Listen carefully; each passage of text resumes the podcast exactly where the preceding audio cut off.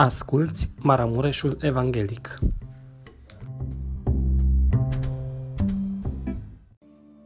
Știu că în perioada tinereții suntem uh, mai obișnuiți cu declarațiile, dar acest refren a fost unul extraordinar.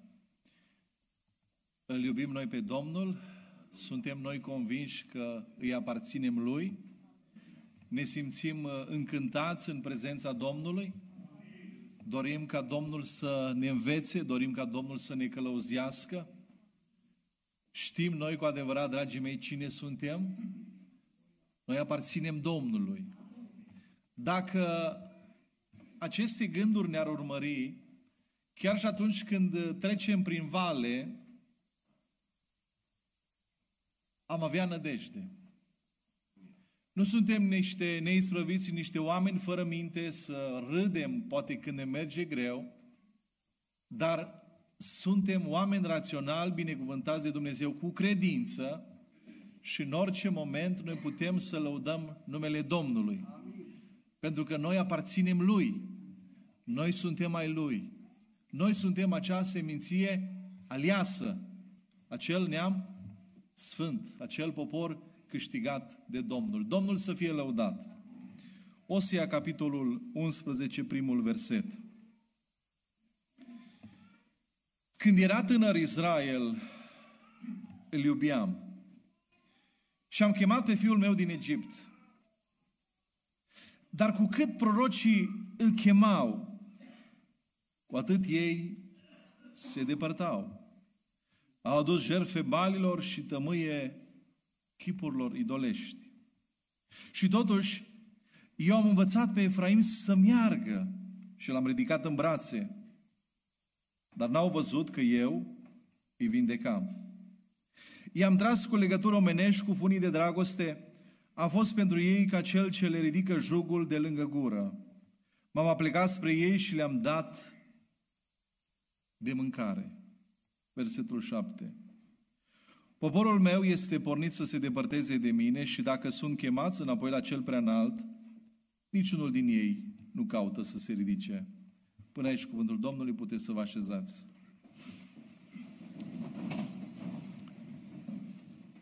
Dacă ultima predică avută în locul acesta a fost din Noul Testament și am predicat potolirea furtunii Marcu 4, iată de data asta un text din Vechiul Testament și sunt de plin încredințat că Dumnezeu și astăzi poate să ne vorbească din texte foarte vechi, pentru că aceste uh, cuvinte nu aparțin unui scrib, unui înțelept.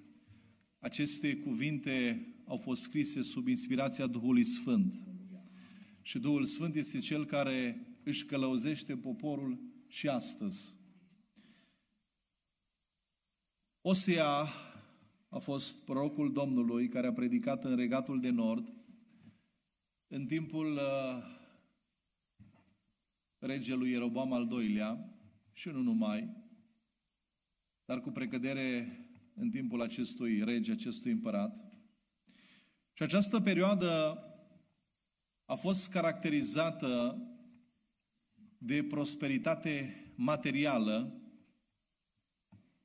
dar și de un declin moral. Acum, spuneți voastră că acea perioadă nu seamănă cu ceea ce trăim noi astăzi. Trăim în belșug, trăim bine, trăim foarte bine și totuși declinul moral, spiritualitatea chiar a credicioșilor lasă de dorit spune paznicul nostru, fratele bun, Domnul să-l binecuvinteze. El știe că aici a zis și noapte în casa Domnului.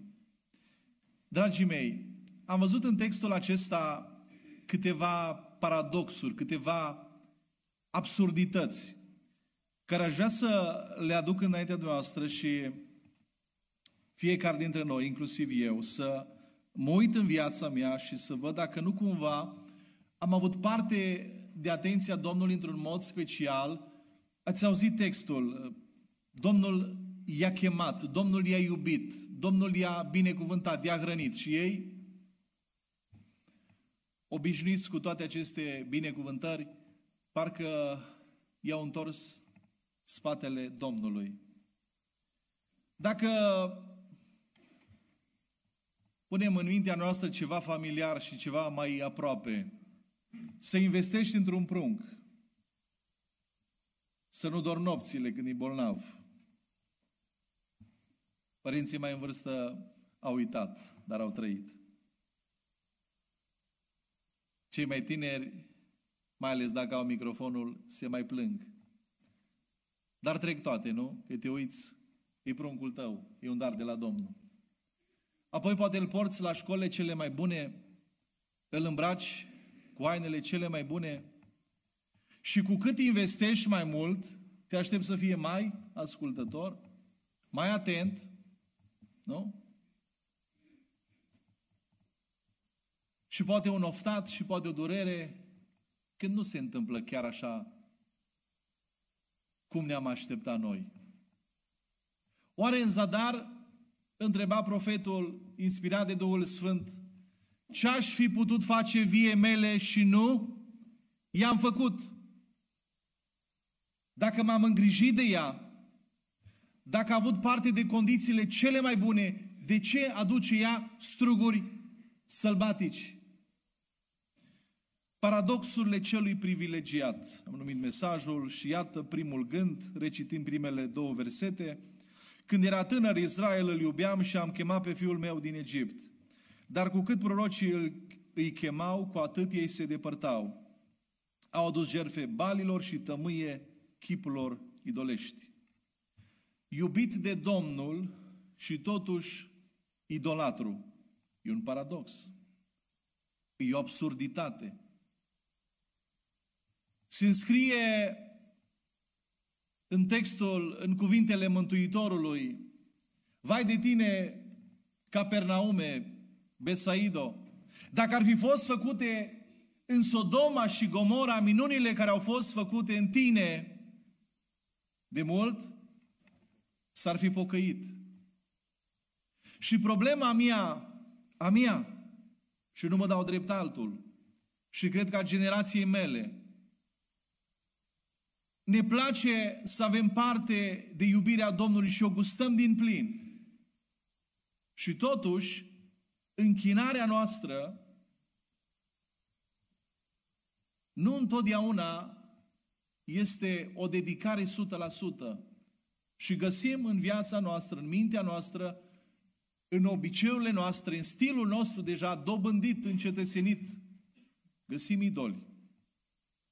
Să fii iubit de Domnul, singurul uh, Dumnezeu adevărat, citeam uh, dimineață uh, un cuvânt, uitați ce spune cuvântul Domnului, Deuteronom, capitolul 4, versetul 7, care este în adevăr neamul acela așa de mare încât să fie avut pe Dumnezeii lui așa de aproape, cum avem noi pe Domnul Dumnezeul nostru, ori de câte ori îl chemăm. Frații mei, eu cred că noi nu facem așa rugăciunile astea de formă. Noi venim aici înaintea Domnului și îl chemăm.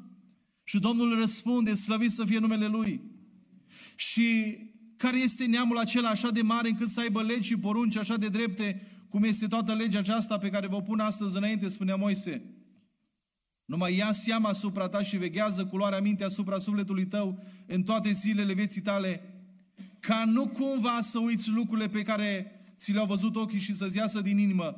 Fă-le cunoscut copiilor tăi și copiilor copiilor tăi. Și la asta ne cheamă Dumnezeu pe fiecare dintre noi. Israel are parte de dragostea lui Dumnezeu manifestată prin chemarea din robie egipteană. Având în vedere acest lucru, Israel ar fi trebuit să aibă o inimă predată în întregime și nu o închinare idolatră. Este cea mai mare absurditate, dragii mei, să fii iubit de singurul Dumnezeu adevărat și tu să te închini sau eu să mă închin unor Dumnezei falși. Hai să ne uităm la Isaia, capitolul 44, de la versetul 13 și uh, vom merge în jos la câteva versete. Poate vei vedea aici o lucrare practică Poate vei spune, noi am depășit uh, faza aceasta și așa este. Poate a fost cândva nevul mediu, poate a fost cândva înainte să-L cunoaștem pe Domnul. Uh, noi nu ne închinăm uh, făpturii, noi nu ne închinăm lucrurilor făcute de noi. Dar știți ce am observat și este aici o ironie. Ironia făuritorului de idoli. Ajungem noi să ne închinăm la ceea ce am creat noi. Și fără să ne dăm seama, ne, ne închinăm poate la businessul nostru, la slujba noastră, la ceea ce suntem noi și am realizat. Ajungem să ne uităm așa peste Babilonul nostru, să spunem, nu este acesta Babilonul cel mare care eu mi l-am făcut ca loc de ședere și vine cuvântul și vine judecata lui Dumnezeu, află împărate, lemnarul întinde sfoara, face o trăsătură cu creionul, fățuiește lemnul cu orindea și însemnează mărimea cu compasul. Face un chip de om, un frumos chip omenesc ca să locuiască într-o casă. Își taie cedri, gorun și stejari, pe care și alege dintre copacii din pădure, sădește braz și ploaia îi face să crească. Copacii aceștia slujesc omului pentru ars. El îi ia și se încălzește cu ei. Îi pune pe foc ca să coacă pâine și tot din ei face și un Dumnezeu care îi se închină. Își face din ei un idol și îngenunchează înaintea lui. O parte din lemnul acesta o arde în foc, o parte fierbe carnea, pregătește o friptură și se satură, se și încălzește și zice, ha, ha, m-am încălzit, simt focul. Cu ce mai rămâne însă face un Dumnezeu, idolul lui. Îngenunchează înaintea lui, se închină îl cheamă și strigă, mântuiește-mă! La un moment dat, săracul Aron, influențat de popor, ce să mai spună? Iată Israele, Dumnezeu care te-a scos din robie. Următorul verset. Ei nu pricep și nu înțeleg, că li s-au lipit ochii, au conjunctivită spirituală, ca să nu vadă și inima, ca să nu înțeleagă. Vine cuvântul Domnului și spune la 1 Ioan capitolul 5, versetul 21, copilașilor, păziți-vă de idoli. Și Domnul să ne ajute. Dragii mei, dacă lipsește ceva astăzi bisericii, îi lipsește pasiunea pentru Hristos. Îi lipsește pasiunea pentru lucrarea Domnului. Multe lucrări, multe acțiuni, dar făcute așa ca să uh, ne botezăm cumva conștiința și ca să fim noi liniștiți. Dar te întreb astăzi în numele Domnului, arde în tine un foc lăuntric pentru lucrarea Domnului? Te doare? Ești interesat de progresul ei mai mult decât progresul tău personal? Luca, capitolul 14, de la versetul 26, găsim cuvintele uh, Mântuitorului și spune atât de clar, dacă vine cineva la mine și nu urăște pe tatăl său, pe mama sa, pe nevastă sa, pe copiii săi, pe frații săi, Doamne, la asta ne-ai chemat? Nici vorbă. Dacă nu avem grijă de cei din casa noastră, suntem mai răi decât cei necredincioși, ne-am lepădat de la credință. Dar aici cuvântul vorbește despre priorități în viața noastră. Cine este pe primul loc? Și mai vedem câte un naiv, și mai vedem câte unul care se dă drept altul și mai încearcă și să ne dea lecții, poate prin biserici și mai mult pe la țară și vin unii și poate își lasă nevasta și își lasă prunci, ei cu Biblia la purtător și uh, sunt lucrarea Domnului. Dar spune cuvântul, ba chiar însăși viața sa. Dacă nu am renunțat la, la mândria mea, la eul meu, la poftele mele, la plăcerile mele, nu pot să fiu ucenicul lui Hristos. Mai departe. Și oricine nu-și poartă crucea și nu vine după mine, nu poate fi ucenicul meu. Căci cine dintre voi, dacă vrea să zidească un tur, nu stă mai înainte să-și facă socoteala cheltuielor ca să vadă dacă are cu ce să-l sfârșească. Și vă mai spun ceva, dragii mei frați, dragi surori. Poate Ne aducem aminte de momentul acela, poate îl știm cu dată, 29 iunie, 4 august, nu știu, 7 noiembrie, poate ai spart gheața când a intrat în apa Someșului sau în altă apă. Poate a fost aici în baptistier vremuri bune, condiții, apă caldă. N-a fost niciun geam acoperit, n-a fost nicio lucrare făcută pe fugă, flori, fotografii, cuvântul adevărului și așa mai departe. Noi am spus că îl urmăm pe Domnul până la capăt. Am spus fiecare dintre noi asta, nu-i așa? Domnul să ne ajute. Domnul să ne ajute să, să facem această uh, lucrare din toată inima, să înțelegem că suntem iubiți de Domnul. Cine este iubit de Domnul nu poate să fie idolatru. Dacă idol poate să fie propria realizare, propria afacere, idol poate să fie și o învățătură falsă. Și nu e pentru alții, e pentru noi. E pentru noi un cuvânt din Scriptură care îl interpretăm astfel încât să nu ne schimbăm viața.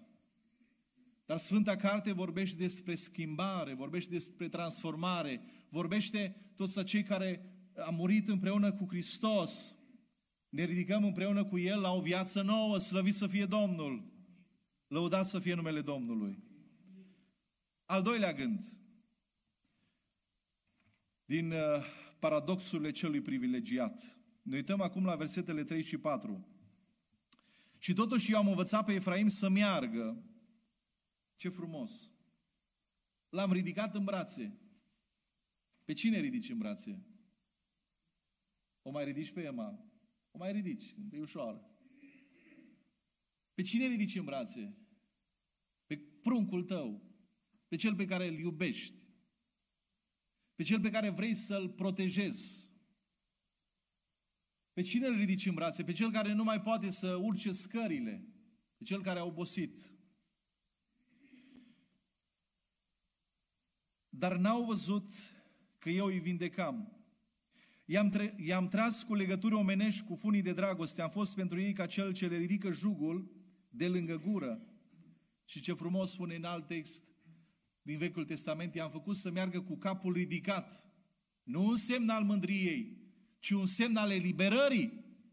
Când diavolul nu mai are ce să spună și să arate cu degetul, da, am fost păcătos, da, asta și asta și asta, dar în sângele lui Hristos toate sunt rezolvate, slăvit să fie Domnul. Și diavolul rămâne de rușine. Lucrarea asta frumoasă a făcut-o Domnul pentru noi. Al doilea gând l-am numit binecuvântat de Domnul și totuși indiferent. Comparativ cu celelalte popoare, Israel a avut parte de atenția specială a Domnului. Învățătură, protecție, hrană. Cine a mâncat pâinea celor mari? Cine mănâncă astăzi Biserica Domnului pâinea care s-a coborât din cer, care să dea lumii viață? Cine? Noi, Biserica Domnului, slăvit să fie Domnul. Și totuși Israel rămânea indiferent. Nu-l mișcau aceste acțiuni divine, era tot rece. Luca 12 cu 1, știu că am predicat aici în fața noastră, harul să fii ucenicul lui Hristos. În vremea aceea când se strânsese noroadele cu miile, așa că se călcau unii pe alții, să vină mulțimile, să te aclame, să aștepte ceva de la tine, tu ca și lider, tu ca și învățător, să lași mulțimea și să te ocupi de o mână de oameni. Pentru că acea mână de oameni avea un statut special. Cine erau acei oameni? Erau ucenicii lui Hristos. Slăvit să fie Domnul. Pentru mine, pentru tine, că suntem ucenicii Domnului. 1 Corinteni, capitolul 4, versetul 7, ne spune aici cuvântul Domnului, despre ceea ce primim din mâna Lui, că cine te face deosebit, ce lucru ai pe care să nu-l fi primit. Și dacă l-ai primit, de ce te lauzi ca și cum nu l-ai fi primit? Și versetul ăsta îl aplic eu câteodată la băieți aici în biserică. Fiecare sau cei mai mulți ați crescut mai mulți prunci. Așa în etape diferite și a spus noastră, bă, tu ai minte mai mare, lasă-l pe frate tău, că e mai mic. Dacă ne doi într-o minte și unul spune, eu am mai mult, eu vin și spun, uite acest verset. Dumnezeu te-a binecuvântat cu înțelepciune. Dumnezeu te-a binecuvântat cu sănătate. Dumnezeu te-a binecuvântat cu frumusețe. Tot ceea ce avem vine de sus, de la Tatăl luminilor. Slăvit să fie Domnul! Să nu vezi Harul lui Dumnezeu care te îndeamnă la pocăință și să te încăpățânezi, crezând că ești bun. E o mare absurditate. Hai să vedem câteva uh, binecuvântări de care a avut parte Israel. Spune cuvântul, l-am învățat. L-am învățat să meargă în picioare. Asta e și învățătură, dar e și protecție, e și călăuzire, nu? După ce merg pruncii noștri în picioare, cei mai micuți, îi lăsăm așa ca și pe ceilalți sau încă suntem atenți? Suntem atenți la ei. Unde calcă, unde se duc, văd pericolul, nu-l văd. Știți ce spunea un om, un om rău, care pentru o mândrie dusă la absurd, n-a vrut să nimicească doar un om, n-a vrut să nimicească doar o familie, a vrut să nimicească un popor întreg, pentru că nu i s-a închinat lui. Estera, capitolul 3, versetul 8. Și aici cuvântul spune și când încerca omul acesta să, să descrie împăratul lui, uitați ce spune. Și ce face diferența între noi și lume? În toate ținuturile împărăției tale este risipit un popor deosebit între popoare. Dar de ce e deosebit? Că e mare la număr? Păi citiți în Deuteronom, capitolul 7 și le spune Domnul, nu te-am ales pentru că ești mare la număr, ești cel mai mic dintre popoare. Te-am ales pentru că te-am iubit. Are legi deosebite.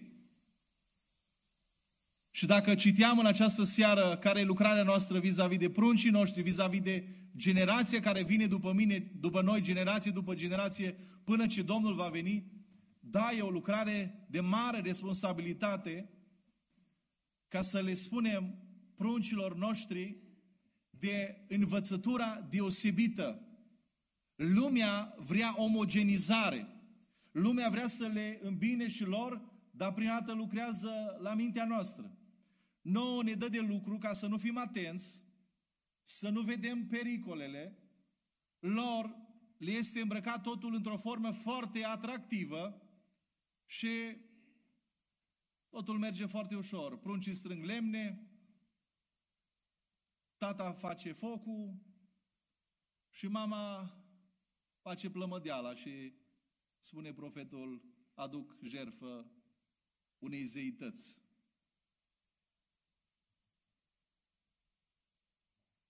Așa se întâmplă, dragii noștri. Pentru că viața noastră nu e aici, între, doar între zidurile acestea. Mergem la școală, mergem la muncă, suntem provocați, vine peste noi uh, o, o avalanșă de, de informații, de lucruri. Ne uităm, ne merge bine și uităm de ce suntem noi binecuvântați de Domnul. Noi suntem binecuvântați de Domnul nu pentru că am meritat, noi suntem binecuvântați de Domnul pentru că am intrat în legământ cu El.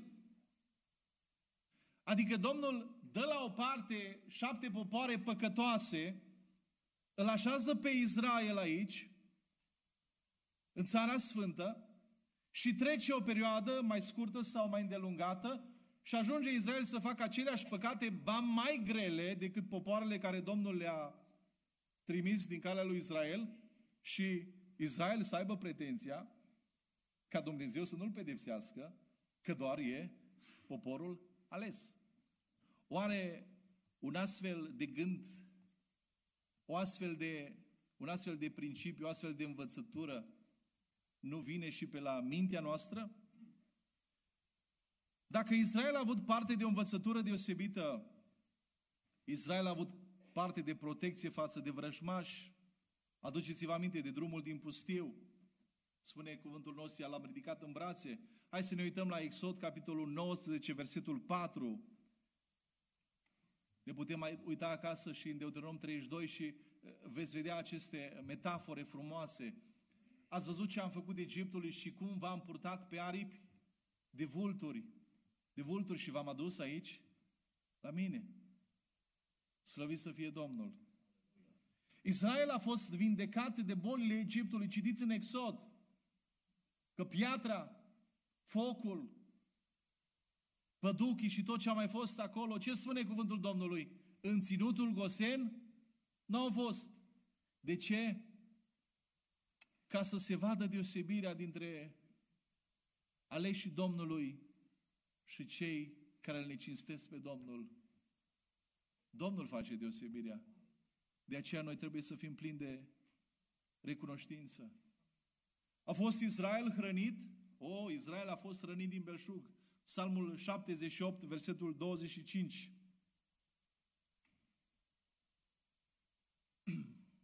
Au mâncat cu toții pâinea celor mari și le-a trimis mâncare să se sature. Dragii mei, să știți că indiferența naște sterilitate, indiferența naște stârpiciune, naște uh, necredință. Hai să ne uităm la Isaia 22, 12 și 13. Să vedem ce spune aici cuvântul Domnului. Și totuși Domnul Dumnezeul oștirilor vă cheamă în ziua aceea să plângeți și să vă bateți în piept, să vă radeți capul și să vă încingeți cu sac. Dar iată în schimb, veselie și bucurie. Se înjunghe boi și se taie oi, se mănâncă la carne și se bea la vin. Sub deviza dacă obiceiurile nu sunt chiar așa, trăim în alte secole, dar deviza a rămas. Să mâncăm și să bem, căci mâine vom muri. Așa este viața omului care nu l-a cunoscut pe Dumnezeu. Dar viața celui credincios trebuie să fie altfel. Indiferența, dragii mei, naște cârtitori. Matei 11, de la versetul 16 în jos.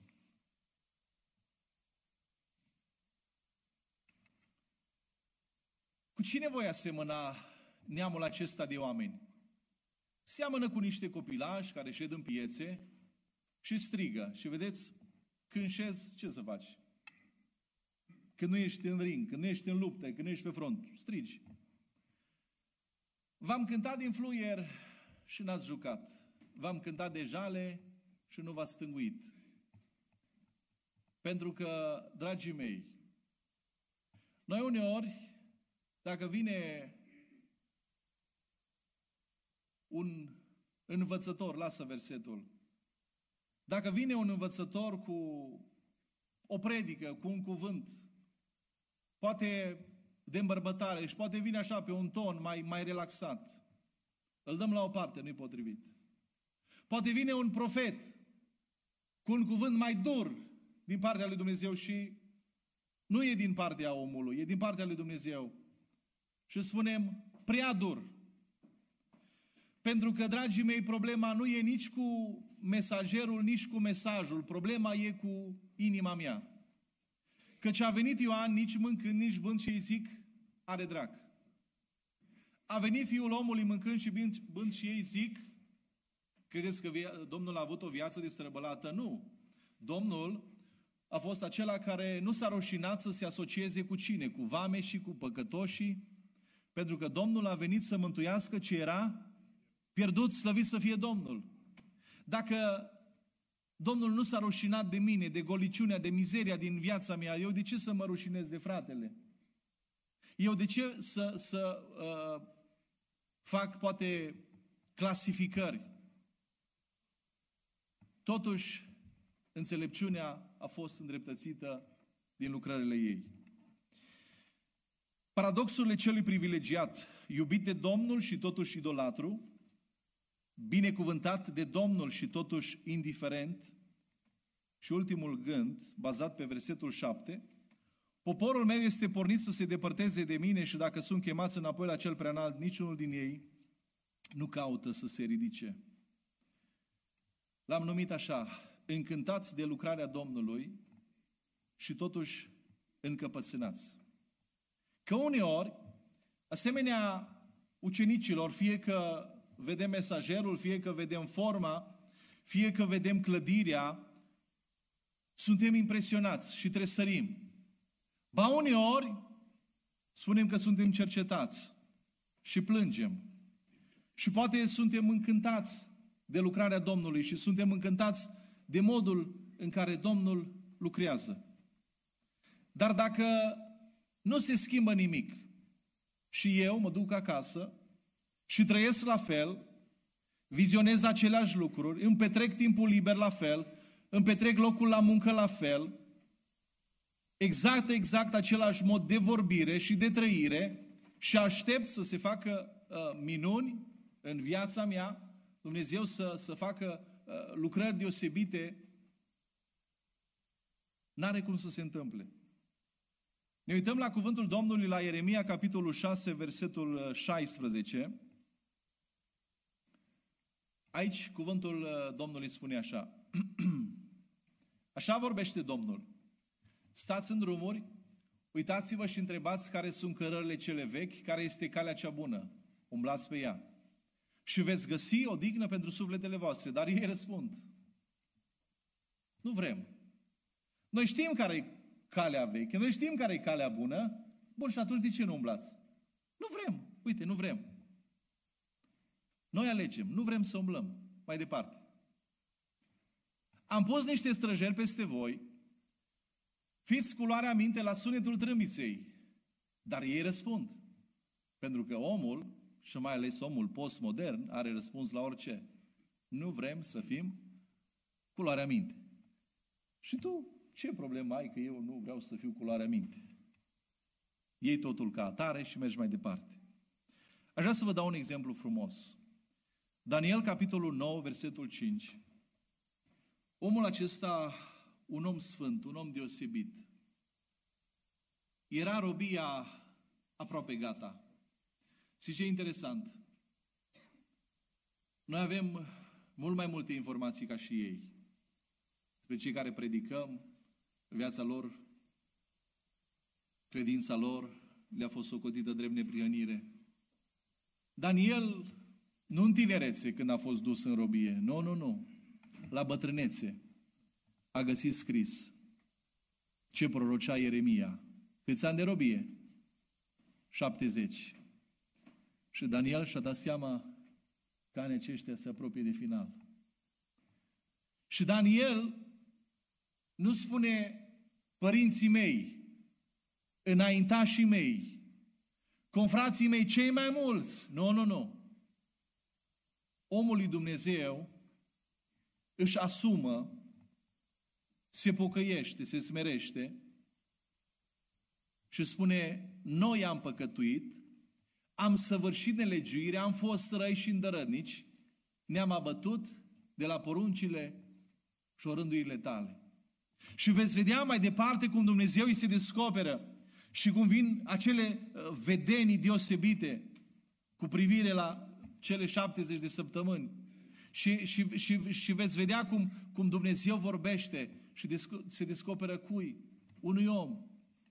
Un om care ascultă. Un om care nu se încăpățânează. Un om care se pocăiește și la tinerețe și la bătrânețe. Un om care mereu se ghidează după cuvântul lui Dumnezeu.